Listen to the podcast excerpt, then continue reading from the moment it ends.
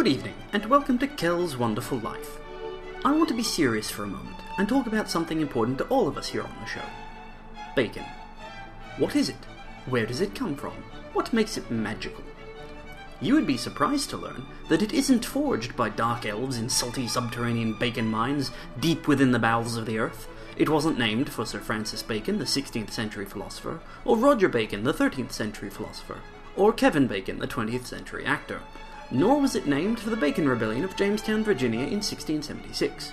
In fact, the word bacon derives from the Old German Bacon, meaning buttock or ham. So, in a way, bacon means pig's ass. Of course, it doesn't just come from a pig's ass. There are many varieties of bacon, all of which come from different parts of the animal. There's the most recognised rasher of bacon that comes from the belly of a pig and has long streaky veins of meat and fat. It's the most popular type in the US, and in these parts seems to consist more of fat than meat.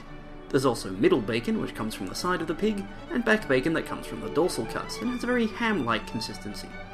Bacon can also come from the hock, neck, and rump. There are breeds of pigs specifically raised for their bacon content, most notably the Yorkshire and Tamworth types. The thing that sets bacon apart from other preparations of meat is that it's cured with salt or brine and often smoked. This is not to be confused with things like prosciutto, which, while smoked, is technically a ham. Bacon was most likely developed by the Chinese in 1500 BC as a way of preserving pork bellies. By the 5th century BC, bacon technology had made its way to the Western world, and by 100 BC had formed a staple part of the Roman diet. A recipe for bacon featured in the world's first known cookbook, written by Apicius, a student of Epicurus, from which we derive the term epicure, for one with a refined taste. The word larder, meaning a place to store food, comes from the Latin word for bacon fat. Bacon was also one of the first foods industrialized, bringing salty, crispy goodness to all and sundry. You might ask yourself, though, why is bacon so popular now? Why has it become something of a cultural phenomenon in its own right, very nearly a meme itself? One theory is that in a world where we're told to eat healthy, lose weight, cut out fats and salt, and fun, bacon means one thing rebellion. An inversion of the social order and a refutation of all the namby-pamby, smarmy, teetotaling do-gooders always telling us how to live.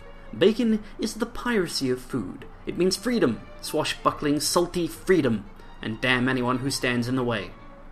The importance of bacon as a cultural movement is beginning to be recognized. The internet is replete with web pages dedicated to the history, meaning, and preparation of bacon.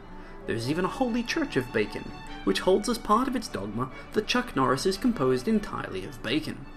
A quick search on Amazon.com turned up 1,700 books entirely on the topic of bacon and International Bacon Day is held on the first Saturday of September, which is coming up, so mark it on your calendars.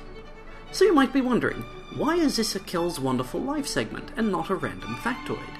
Well, it just so happens that the one thing at which American dominance is indisputable is the production and consumption of bacon. Average Americans eat over 8 kilograms of bacon in a year, Needless to say, their bacon technology is far in advance of ours, and from personal experience and the testimony of other Aussies I've asked, it is exceedingly good. Yes, life is wonderful. This has been Kell's Wonderful Life, where horrible bacony goodness happens every week, guaranteed.